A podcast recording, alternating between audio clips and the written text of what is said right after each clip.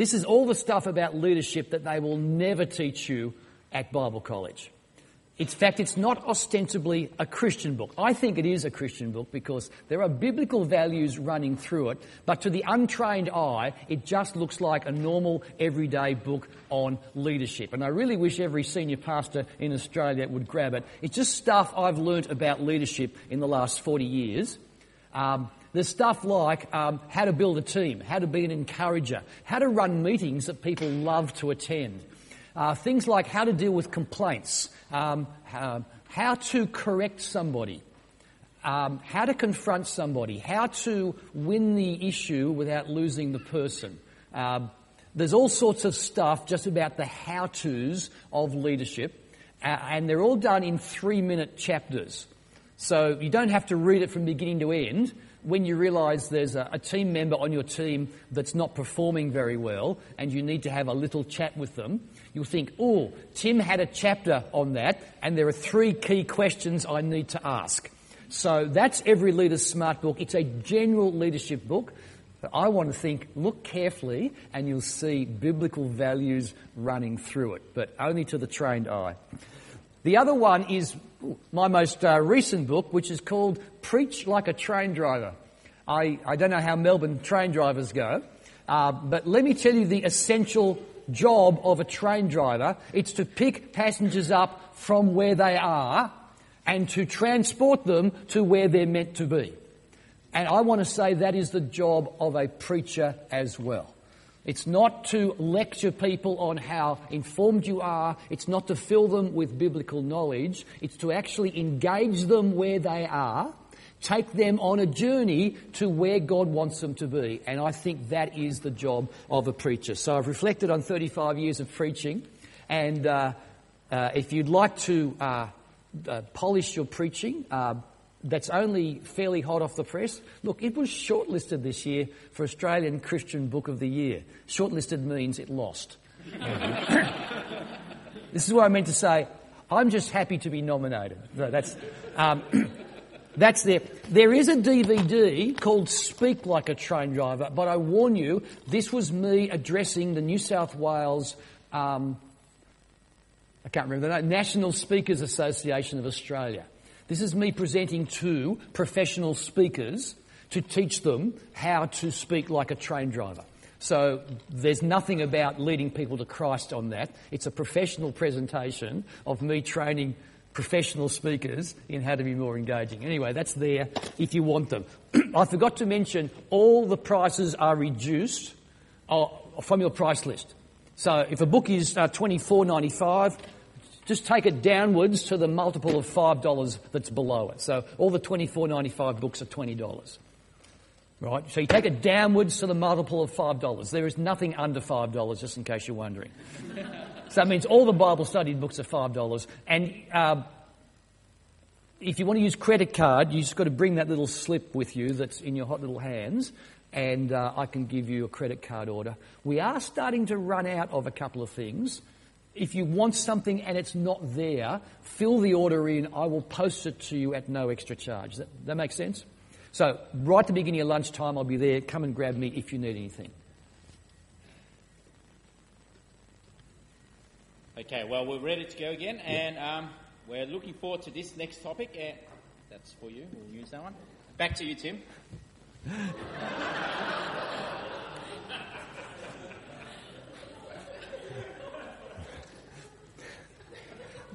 Boy, okay. I want you to uh, pair up with somebody right now. Just turn to someone next to you or behind you and stare them in the face, look lovingly into their eyes, and just make sure that you know who your partner is. If anyone's left without a partner, either quickly move or just m- make a little threesome somewhere, but two will work much better. If you happen to be paired with someone from a different church, you'll have more fun with this. Okay, you got a partner there. Here's, there is a question I'd like you to ask them, and I want them to ask you the same question. And here it is. How's your youth ministry going? Now that's the question, but hang on. There are two rules for your answer. Two rules for your answer. Answer, rule number one, your answer is to comprise three words and three words only. Not two words, not four words, three words. Now, with the wonders of the English language, with three words, you could have a complete sentence. You could have a subject, a verb, and an object. All the Gen Ys are looking at me saying, What are you talking about? It doesn't have to be a, a, sentence, though. You could have three adjectives. You could have an adverbial clause. You could have three gerunds. You could have any sort of word you like. I, I bet some of you come up with gerunds. I can almost guarantee it now. So, three words to describe how your youth ministry is going. That's the first rule. It's got to be three words. And the second one is you have 60 seconds to ask them and for them to ask you. The question is, how's your youth ministry going? Three words, 60 seconds. Your time starts now.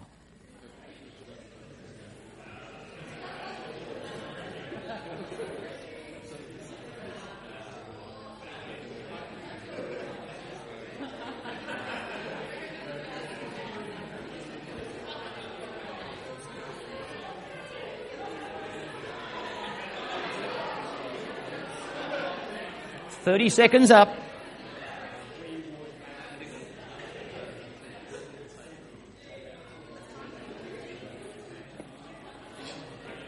Fifteen seconds to go.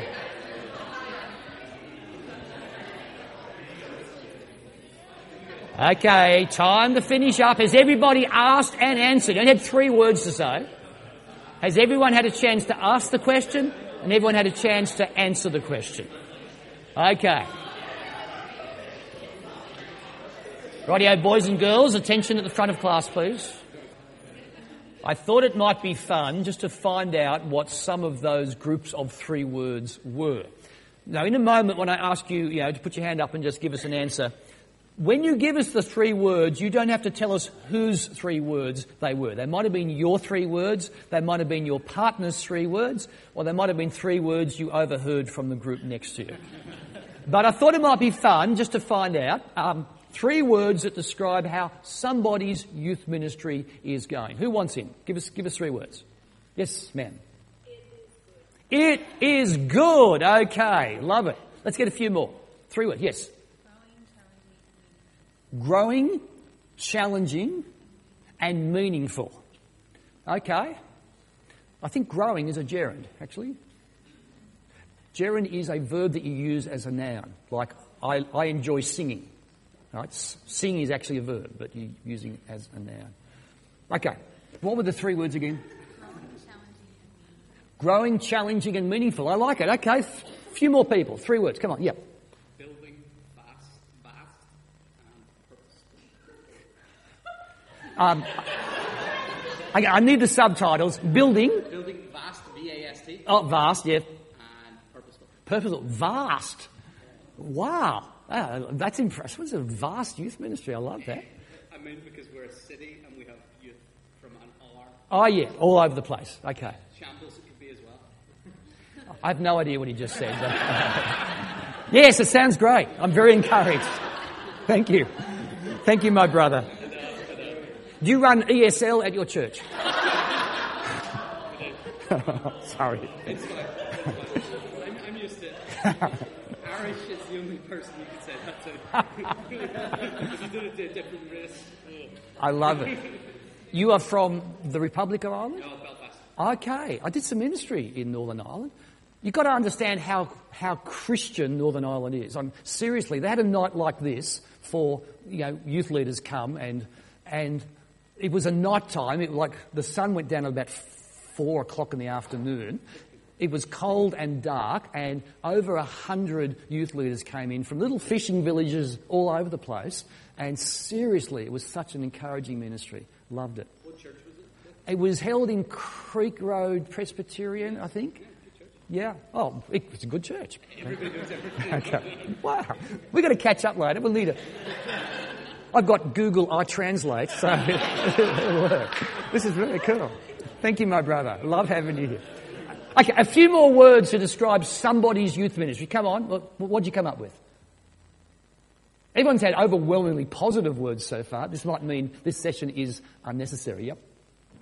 all right, I guess.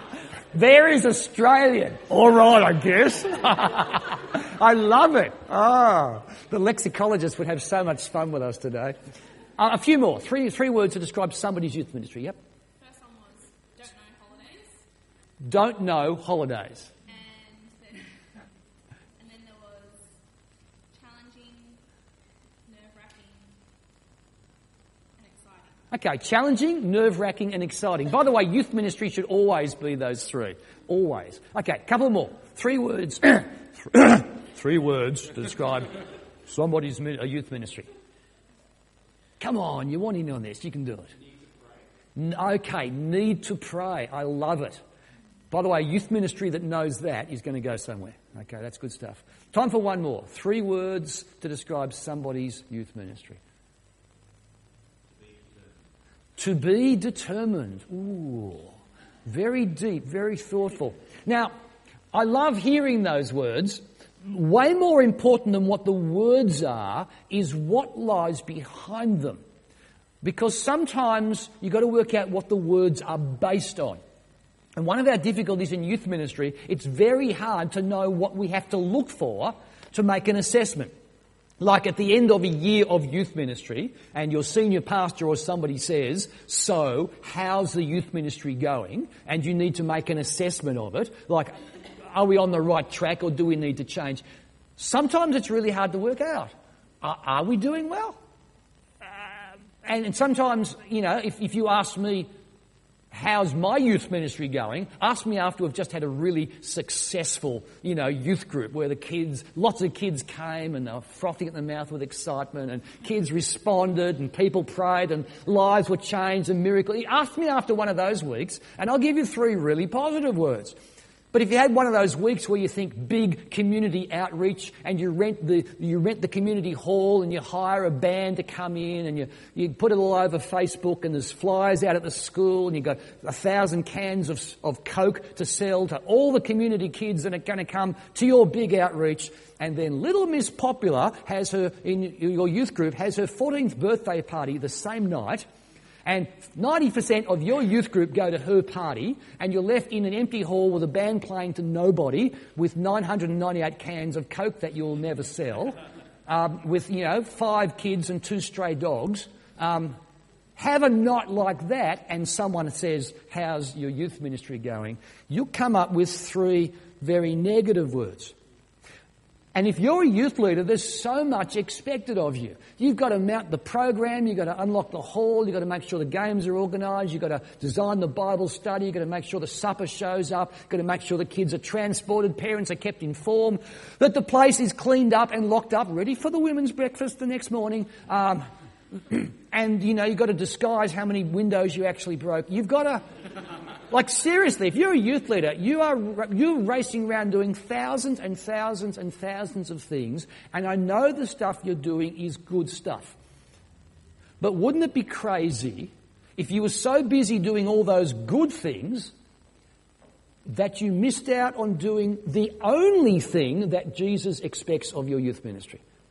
Like that would be craziness if you were busy doing good things that you actually missed out on doing the only thing that Jesus expects you to do. Now, my wife and I have been married for uh, 33 years. And before I met Karen, I want to say I didn't know anything about women.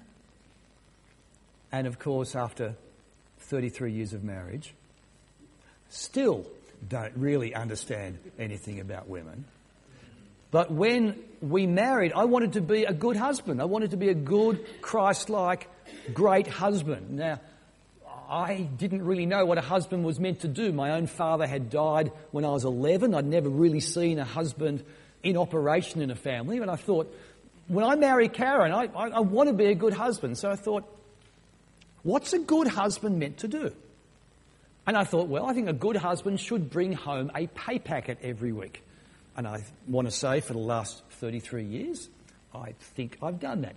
It's an Anglican pastor's pay packet, but it's still a pay packet. I thought a good husband should uh, put out the garbage. A good husband should mow the lawns. A good husband should change light bulbs. Good husband should kill spiders when they come in the house. Good husband should loosen the lids on the jars when they stick. And I'm thinking, if I keep doing all those sorts of things, is there a woman in the world that wouldn't be impressed with me as a husband? In our 18th year of our marriage, when we were uh, going to see yet another counsellor to try and make a good marriage better, Karen finally revealed to me after 18 years the one thing she really wanted from me. The one thing I had not been giving while I was racing around doing all these other things. Would you like to know what she wanted? She wanted intimacy. Now, when I say that word, the guys and the girls in this room are thinking of completely opposite things. no? The girls are right. She wanted a sharing at every level between us. She wanted recreational intimacy. She didn't want me having my activities, which I liked, and she would have her activities, and we might just tell each other at dinner time. She wanted like intellectual intimacy, where we would debate ideas uh, and work things out together. Uh, she wanted uh, know, ministry intimacy, where I didn't just have my youth ministry and she had her women's ministry, but that we'd do some ministry together. She wanted us to share at every level. She even wanted emotional intimacy. Now, fellas, you've got to understand there's some pain in just saying these words. My wife wanted me to tell her how I was feeling on the inside. I'm thinking, is there a bloke in Australia who knows how he's feeling on the inside? She didn't want the, I'm the husband, I'm in control, I can do it. She didn't want the one size fits all, you know, I'm in control. She didn't want, you know, this, this, is, this is Tim being happy. This is Tim being sad. You know? This is Tim being overwhelmed. Uh, she didn't want the husband who could cope with everything. She wanted to know how I was going. She wanted to know when I felt overwhelmed. She wanted to know when I felt like I was failing. She wanted to know when I felt crushed. And I realized that for all these years, I've been racing around doing lots of good things as a husband. But I'd missed out on doing the only thing my wife wanted. Now, that, that's craziness. When I was a boy, I played football. Oh, hang on, this is Victoria. Um, you'd probably call it soccer. So when I say football, I don't mean what Victorians mean by the word football. I mean what the world means. the season kicked off last night, just in case you were wondering, in Australia. Sydney FC defeated Newcastle 2 0. Alessandro Del Piero scored one goal and set up the other one. You don't care, do you? you got that funny game which is played all around four of Australia's six states. Okay. Um, but when I was a kid, I played, played the, football that's got the round ball. You know the one. Now, I wasn't very good. I, seriously, I had a lot of fun, little nine year old boy, and my friends were there and it was fun, but I was seriously not that good. And we had a little goalkeeper, and we were under nines. The, the short, fat kid got put in goals. And uh, like he was really short and really fat. Like he was he was about as wide as he was high. One of those little roly poly characters. He could have auditioned for a part in South Park. Which I know you only watched once for research purposes.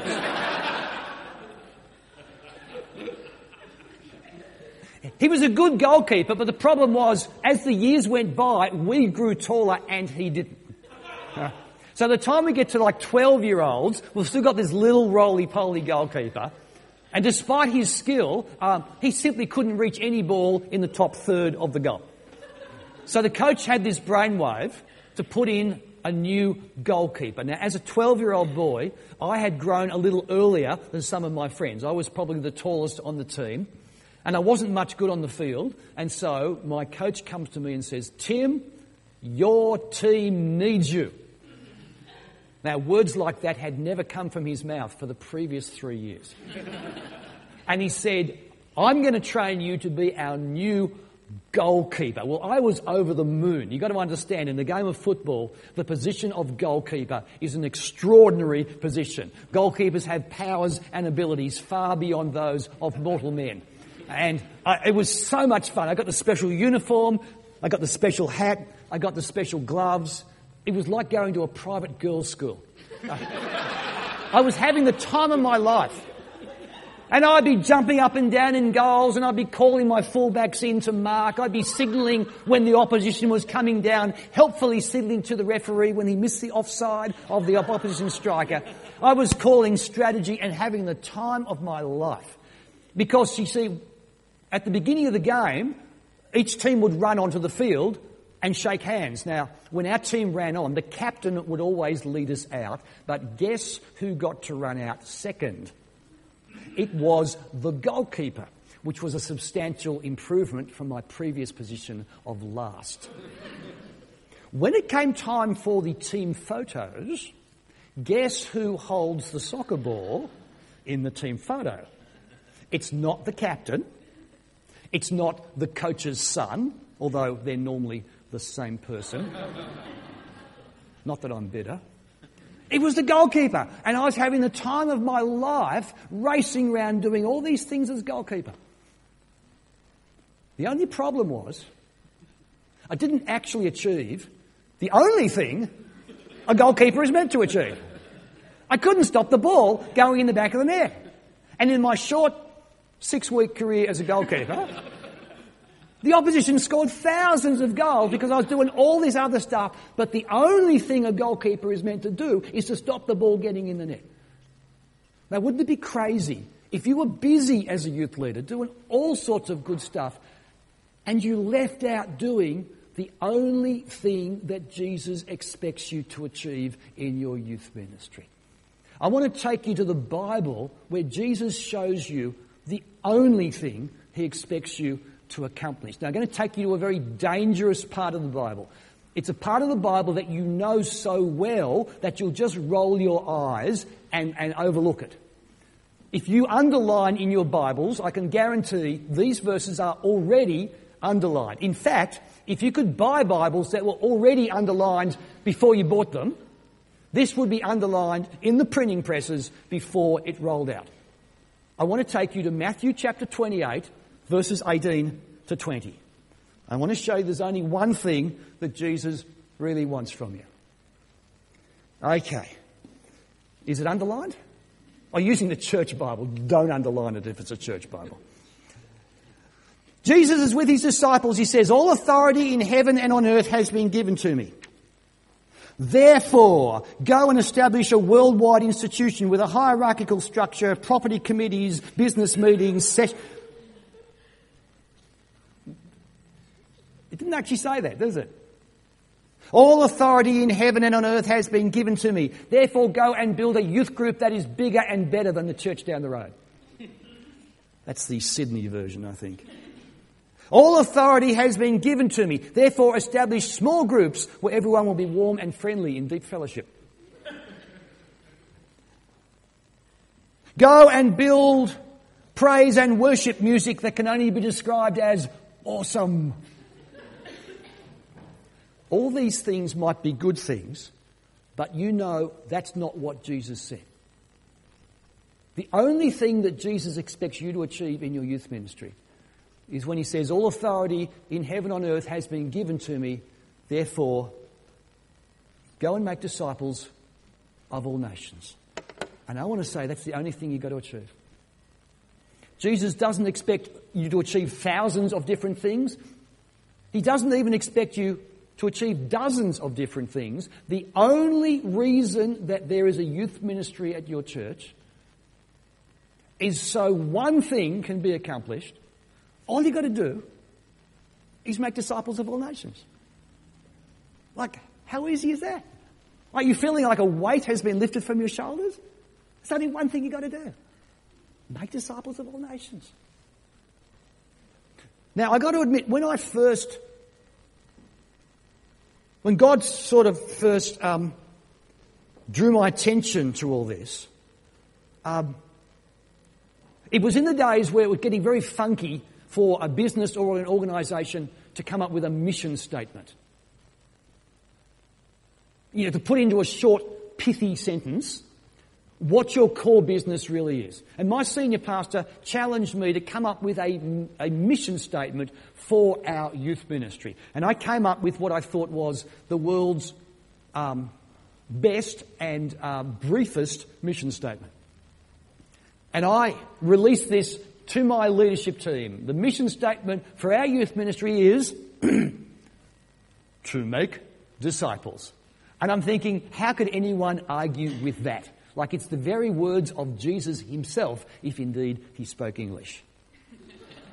to make disciples. And one of my leaders says, Tim, doesn't it say make disciples of all nations? And I'm saying, well, of course we believe in global mission. Like we have Global Mission Sunday. We have a map of the world on our youth group hall, which has photos of people that we're not quite sure who they are, with bits of coloured string connecting them to countries that we can't pronounce. And we have a special offertory once a year, and when they come back on furlough and, you know, have their little magic lantern show, um, we don't laugh that their fashions are 20 years out of date. We, we show up and we, we support them like we are a supporter of global mission. Because I'd given my youth ministry a stunted vision. I thought that our mission was simply to make disciples of teenagers in the local area. That all we were being called to do was to make disciples of teenagers in the 2154 postcode. And I think my understanding of world mission was providing every other postcode area in the world does the same, all postcodes will be saved. But I realised I'd given my youth ministry a stunted vision. Jesus' vision for our youth ministry was to make disciples of all nations, and I had sold them a little stunted vision. We're just going to make disciples of some teenagers in the local area. And we had to have our eyes opened by God to see that the reason there is a youth ministry at St. Paul's Anglican Church at Castle Hill is so that because of our faithfulness, there will be disciples made in all nations. Now, when that sort of hit us, we had no idea of how to do that. We had no strategy as to how to reach the 200 and whatever nations there are on the planet. And we still don't. We simply started believing that somehow our little youth ministry was going to be used by God to change the destiny of nations. And I want to say your youth ministry, and I don't care whether you've got five kids or 500 kids at your youth ministry, the reason there is a youth ministry at your church is because Jesus wants to make disciples of all nations, and that's the only thing he wants you to achieve. And we decided to believe it, not because we knew how to do it, but simply because Jesus had said it. We started to believe that somehow he'd use our little youth ministry to change the destiny of nations. Can I tell you the first change that happened as soon as we took our vision from this to that? When we realized that Jesus was raising us up as world changers, our local youth ministry got better. Suddenly, our students saw themselves as world changers. They could see there was a world to be won to Christ. Suddenly, our discipling of little Johnny Snotty Nose um, made a difference.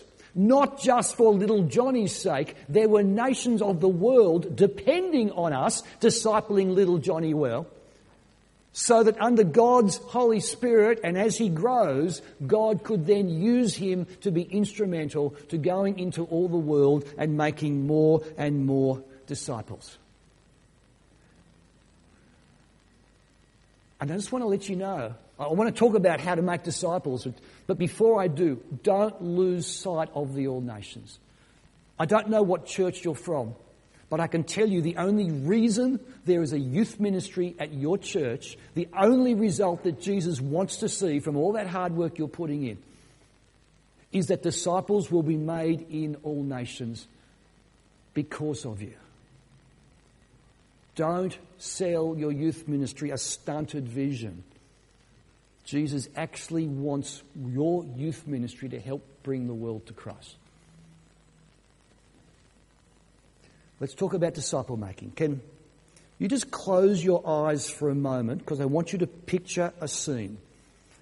Just let your eyes close over so there's blackness around you. And I want you to grab hold of whatever picture comes into your head when I say the following three words.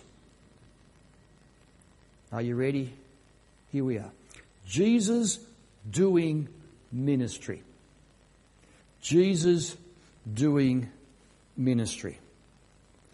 I want you to grab whatever picture comes into your head and hold the picture there. Jesus doing ministry. It, it might be a biblical picture. It might be your favourite story about Jesus from your childhood. It might be what you read in your Bible this morning. Or it might be a modern day picture. You might be in the picture. Jesus doing ministry. Hold on to that picture. Look around. Who's there? What are they doing? Look around the picture. What are they saying? What's happening in the picture? Have you, have you got a picture there?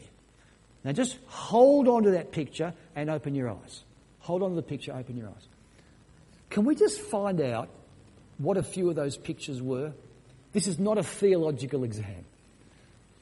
Because if there's, you know, 60 different people here, there'll be 60 different pictures. Can someone just tell us, just share with us, what picture did you see when I said the words Jesus doing ministry? What did you come up with?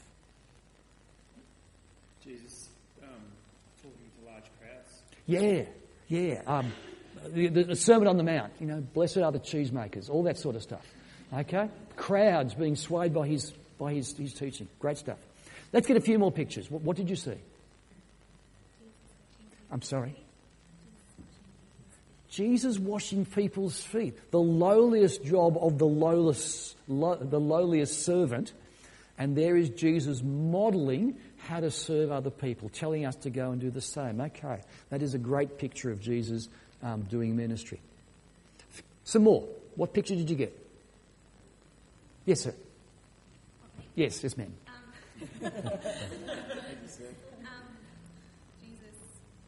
kind of going to people in their everyday life, so meaning where they're. Yes, Jesus is going to people in their everyday life, uh, as they're at the market, as they're talking, as they're sowing their fields, and interacting with them, investing in them, going out to where they are. Okay, good picture. A few more. Jesus doing ministry, yes. Jesus talking to the woman at the well, midday, all by herself, knows the immoral life she is leading, and yet he offers her something that will cause her to never thirst again. Okay, hanging out with a sinful woman, that's Jesus doing ministry. Okay, couple more. Jesus doing ministry. Yes, sir. Jesus on the cross. Great ministry. Words like reconciling, words like atonement. He's there taking our sin, our punishment, our guilt, uh, taking the anger of God so that we don't. That is a superb picture of ministry. Yes. Yes, walking up to people and saying things like, Come, follow me. And people have got to say, Do I leave my family? Do I leave my income? Do I leave everything in my life and follow this man to who knows where? Whole stack of stuff. By the way, you guys come up with some really good pictures. And I think most of your pictures are better than the picture that I immediately go to. I love Jesus doing the big, spectacular stuff. You know, there he is walking on the water. There he is stopping the storm. There he is feeding 5,000 people. There's, he's healing the paralytic that's lowered through the roof. There's Lazarus coming out of his tomb. There's the woman who's been bleeding for 12 years. There's Bartimaeus who cannot see. There's the lame man who has never walked. I, I love the big, spectacular ministries and miracles that Jesus did. And he always had the messages for the crowd. And he would often back it up with signs from God.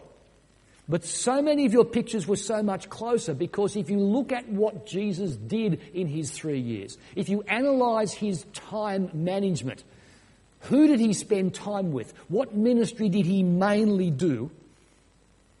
You will work out very quickly that most of his time was spent with 12 very frail, fragile, flawed men that he invested into 12 disciples And when I say invested, yes, he taught them God's word, but he, he did life with them. He walked with them. He talked with them. They cooked together. They ate together. They kept down for the night together.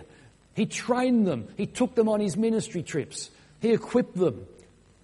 He corrected them. He rebuked them. He laughed with them. He cried with them. He sowed God's word into their life and he invested his own life into their life that he would reproduce in them the passion that he himself had for the world.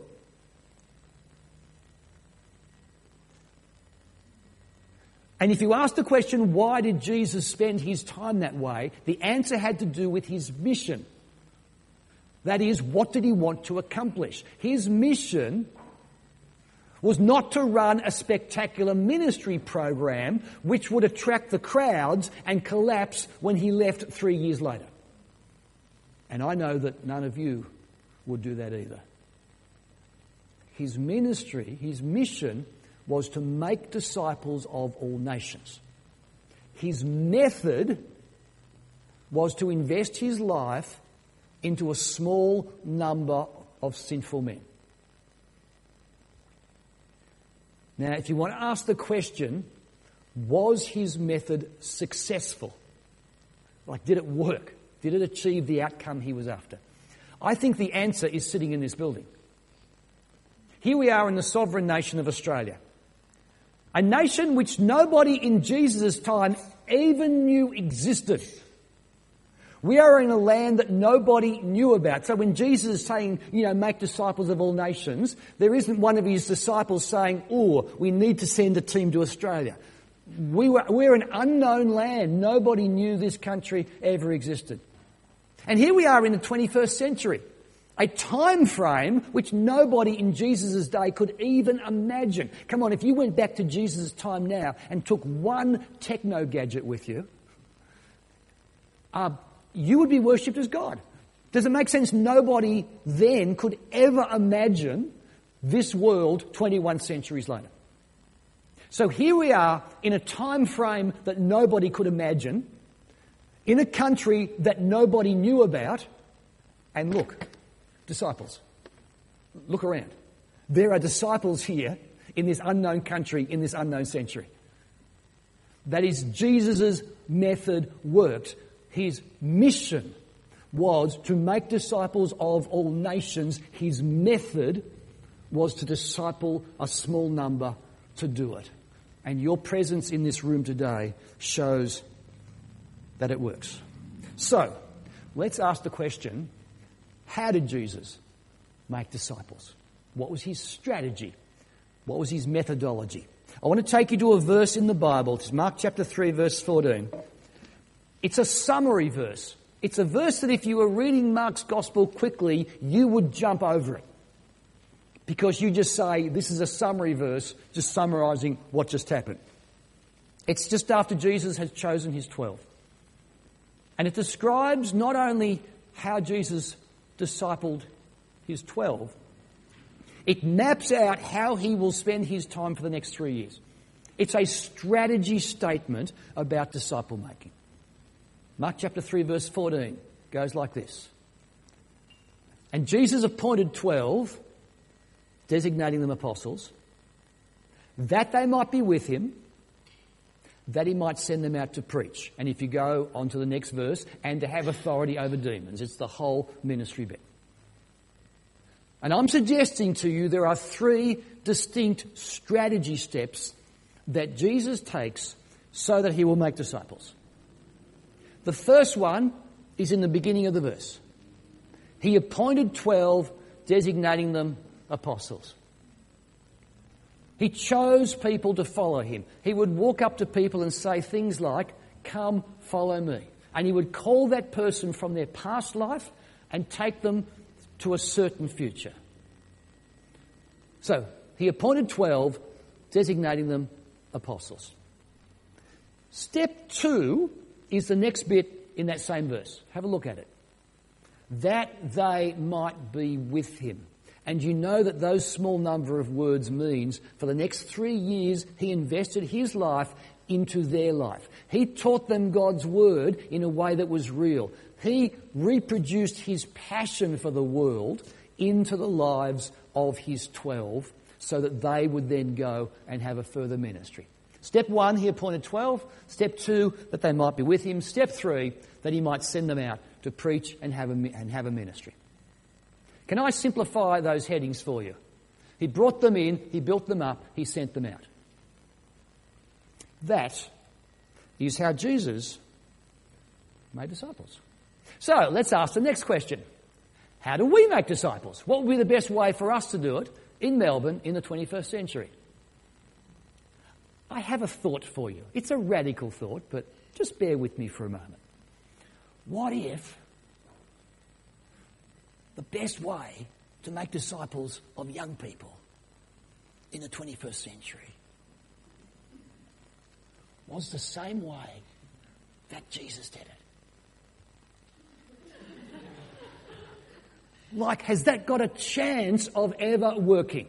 Is it possible that his principles could actually be the best principles? Come on, if that were true, that would save you buying so many books on youth ministry, wouldn't it? Oh, except for the ones out there. Well, I want to suggest that Jesus gives us those same three steps in the Great Commission. So, can you flip back to Matthew 28? And I want to suggest to you that that same strategy is there in Jesus' command to make disciples of all nations. So, Matthew 28, verses 18 or thereabouts. Jesus says, All authority in heaven and on earth has been given to me. Therefore, go and make disciples of all nations. That's the command. Now comes the strategy. Step one baptizing them in the name of the Father, Son, and Holy Spirit. Now, pause right there. As soon as you hear the word baptize, you get a picture in your mind of what that looks like. Because you've seen baptism happen, and right now, you can't get rid of the picture, it's there. Does it make sense to you that depending which church tradition you are from, baptism is probably done differently at almost every church? Like, seriously, if we had 10 people, Christians here, from 10 different denominations, does it make sense to you that the picture that's in their head right now, there are 10 different pictures of how every church does? Like, is this news to you? Are you thinking, no, every, every church in the world does baptism just the way we do? Have I shattered some of your illusions? Are you aware that there are two theological questions which have had Christians debating for centuries and you know, gainfully employ thousands of professors at theological colleges? Here are the two key questions about water baptism. Here they go. Question number one At what stage of a person's faith journey is it most appropriate? Like when they're born? Like when they're a child? When they turn 15? When they become a Christian? When they're an adult? Does it happen instantaneously the moment they become a Christian? Do you do a 10 week baptism course? The Lutherans have a 12 month baptism preparation course. Um, you've got to work those things out. So, question one is what stage of a person's faith journey is, is the place for water baptism? And the second question that they debate endlessly about, this is the key one, precisely how many litres of water are needed to make it effective? And if you map it out on a spectrum, look, I'm from an Anglican church. We tend to baptise infants with, you know, the uh, government approved water conservation method of like hardly any. And right at the other end, you've got, you know, it has to be by full immersion in the waters of the Jordan River at Jerusalem. Um, and you could map, and there's the Salvation Army. I love my salvos down that end with their sort of dry cleaning method. But you understand the salvos do not have baptism in their church. You, you knew that. Are the Salvos good guys? Seriously, they're some of my favourite Christians in the world. But do you understand how, as soon as I say baptise, you get a picture in your head, and I want to say, no, I, that's not the picture I'm after. So just wipe the picture. Um,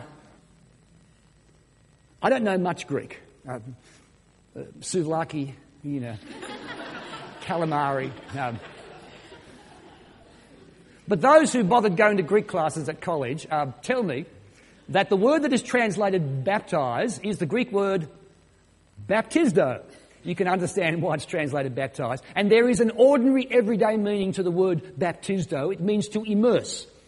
It means to immerse By the way, to immerse and leave immersed. I hope none of you ever do that with people and water. Would you like to be with Jesus in glory? Yes. Mission accomplished.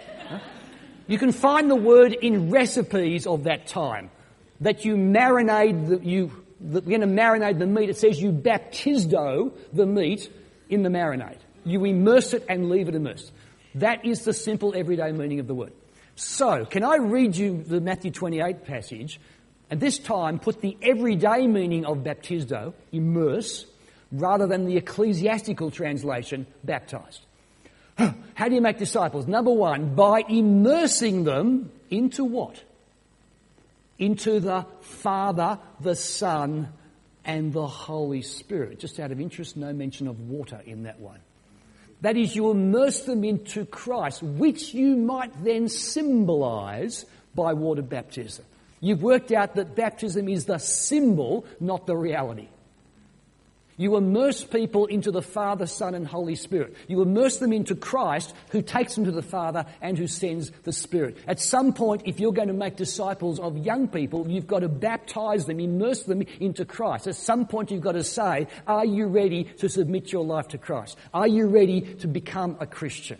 If you're going to make disciples, first step is to baptize them, immerse them into Christ, however your church will symbolize that in water.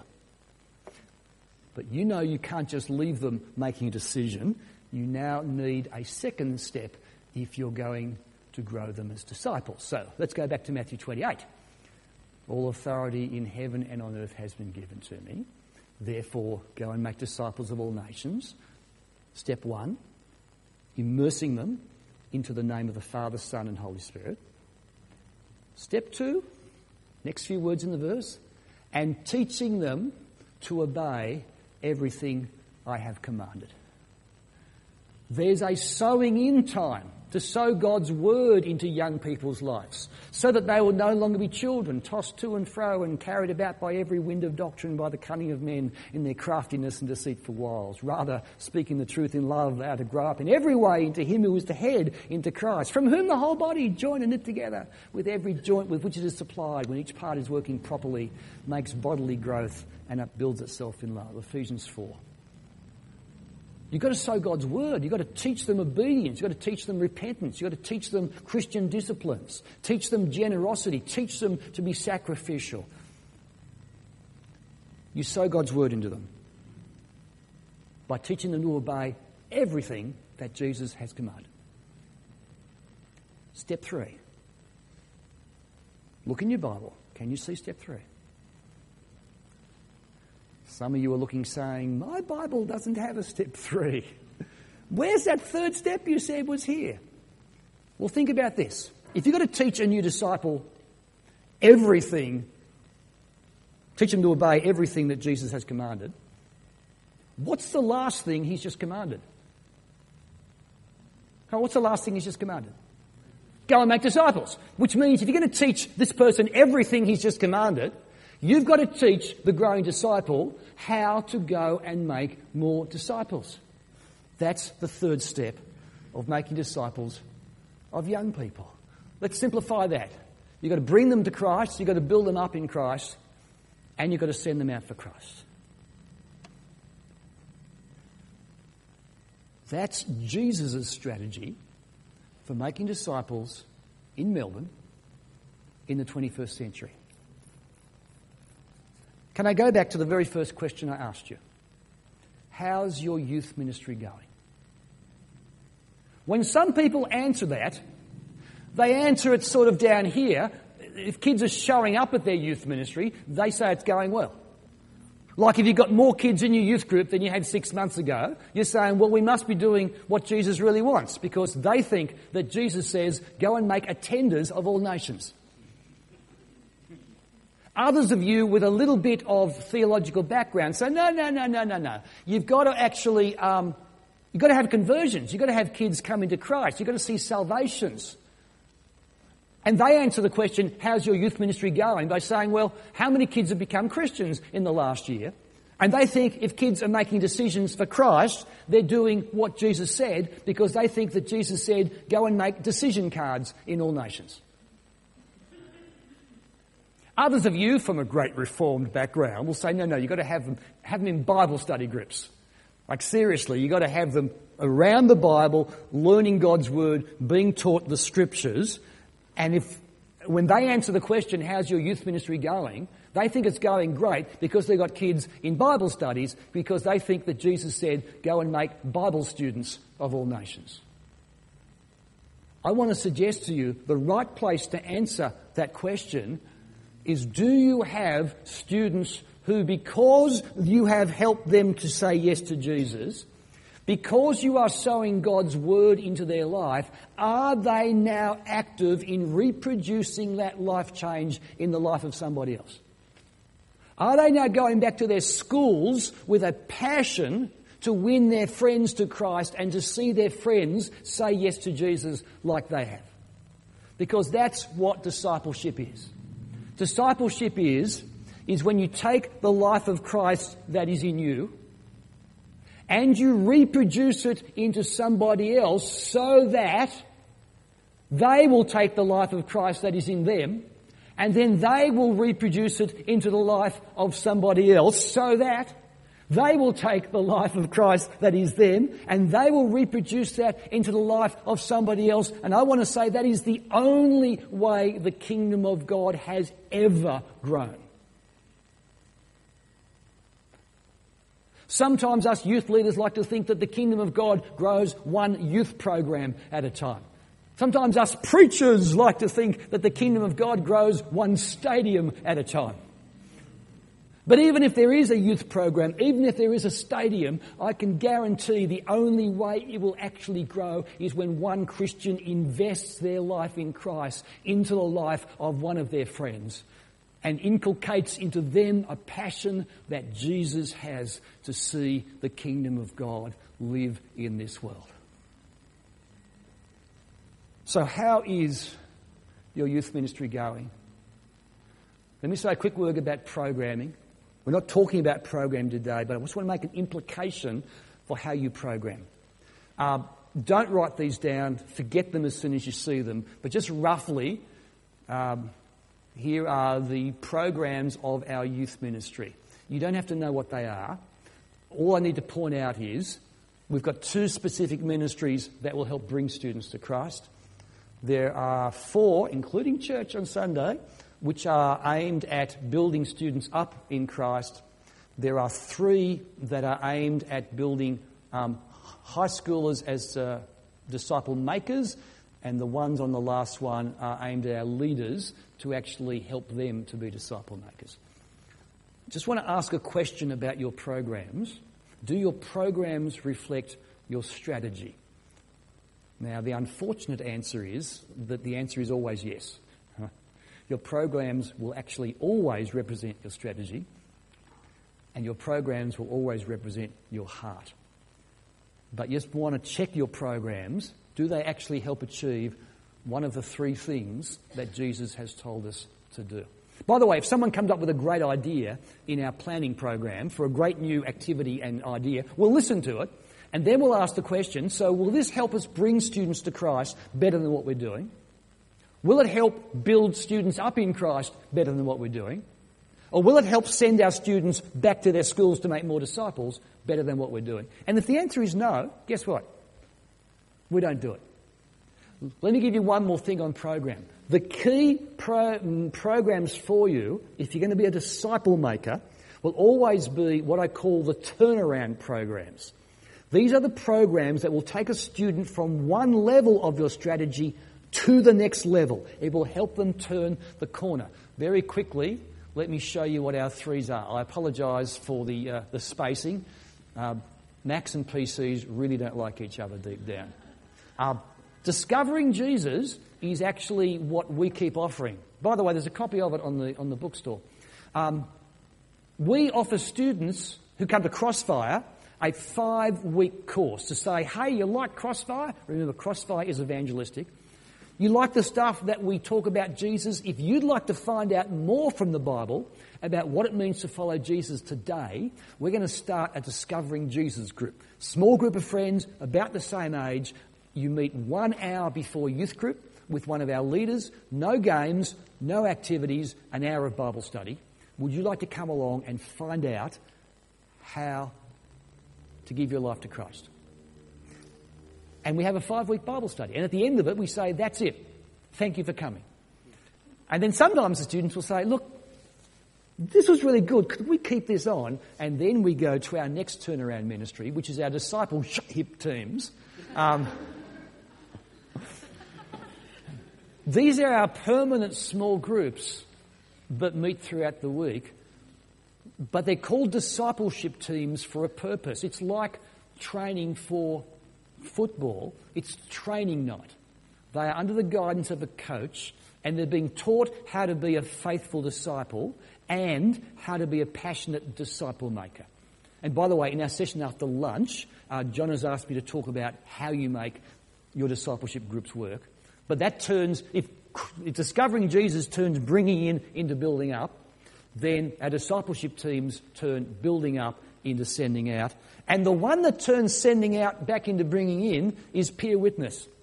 Now, that will not show up as a program on our youth ministry. It's our expectation that every student at their high school will be standing for Christ and seeking to reproduce their heart into that of their friends. And if you ask, how do we keep them accountable for doing that? That's their D team coach, and their whole D team will be uniting with them and rejoicing when one of their friends shows up at one of our things. Sometimes uh, we have a camp. Uh, we have a camp once a year. We take away, uh, I don't know, 250 high schoolers. Um, and it's aimed at Christians. But we're aware that some kids who think they're Christians really aren't. And so one of our sessions will be more remarkably evangelistic. And at the end of it, I will actually ask students to get out of their seat, come forward, and make a commitment to Christ. And I don't know, maybe 50 students will come down the front. We finish, I send them out with 50 leaders, and I realise I'm stuck with the other 200 all by myself. And so, what I'll often do is I'll just say, okay, time to come clean.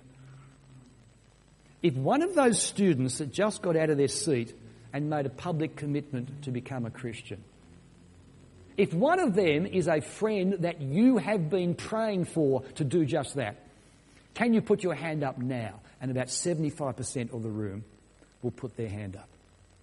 That is, they tell me that puts them in the top 5% of Christians in the world who have actually seen a friend who they've sown into make a commitment to Jesus.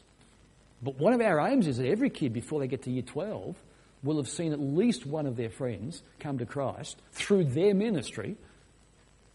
And once that's happened, you don't need to motivate them for evangelism from that point on. That's what disciple making is. I got no idea if there's any more slides here. No, there isn't. Just, um, can I just finish that up?